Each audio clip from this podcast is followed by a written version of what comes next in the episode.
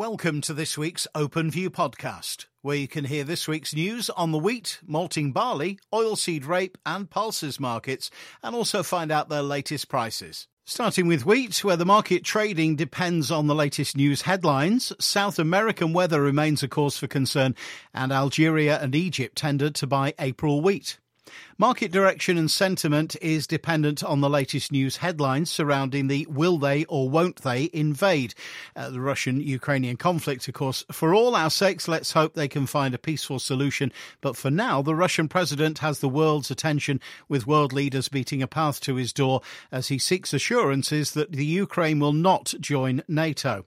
Mortar fire in the disputed Donbass region is the latest report, but there is so much disinformation it's impossible to know what to believe. In the event of conflict, the fear is that exports of wheat and maize from the Black Sea region would be disrupted and supply would need to be sourced from elsewhere. Marine insurers have also added Russia and Ukraine to their high risk list, which will only exacerbate the shipping problem.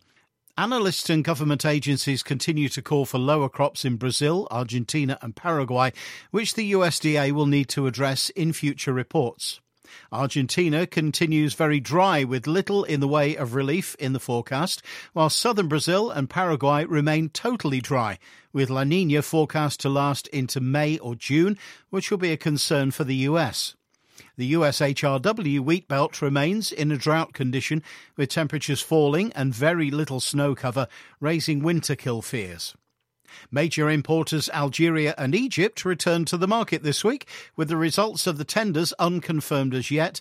And whilst French wheat was included in the list of suppliers to Algeria following their recent spat, it's not known if they will buy French due to quality. How much Russian Ukrainian is offered to Egypt and at what price will be interesting given the unrest. The UK wheat market is reactive to the daily direction on the Matif and CBOT futures markets as they seek to price themselves into fresh export business. UK cash premiums over futures into domestic feed consumer homes are firm, exhibiting a potentially tight old crop UK supply and demand.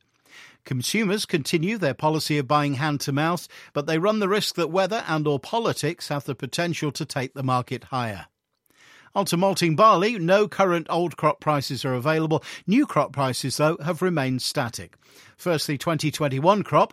With no new demand for old crop malt or malting barley, the markets have continued to drift, with no current old crop prices available. However, our existing export sales continue to be executed, and next week we have a Planet Malting Barley boat loading at Portsmouth with another Laureate boat loading at Sharpness. Realistically, any new purchases are likely to be simply as a replacement for the deliveries, which are still being rejected for high moisture, over 14.5%, low germination, and infestation. And the 2022 crop, well, it's too dry in many parts of the world, but rain this week in the south has helped and meant that spring plantings have carried on. New crop prices have remained static despite old crop falling further. For export quality Max 1.85 spring malting barley based on October, November, December 2022, ex farm values are 205 to 210 pounds with forward carries.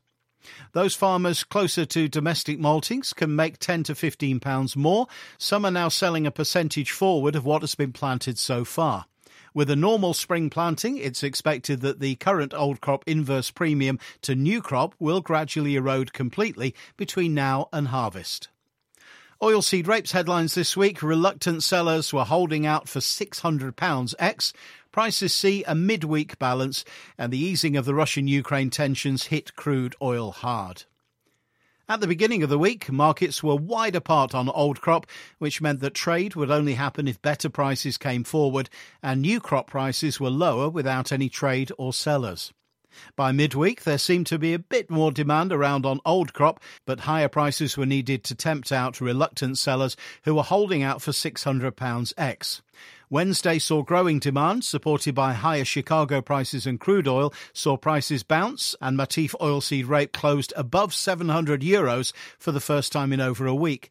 This increase has maintained the overall upward trend that began in early 2021. EU rape oil was quoted at between 10 and 35 euros per tonne higher, which tracked gains seen in Chicago soy oil and a rally in oilseed rape futures. This rally took its cue from strong Chicago soybeans on worries about the size of the South American soybean crop.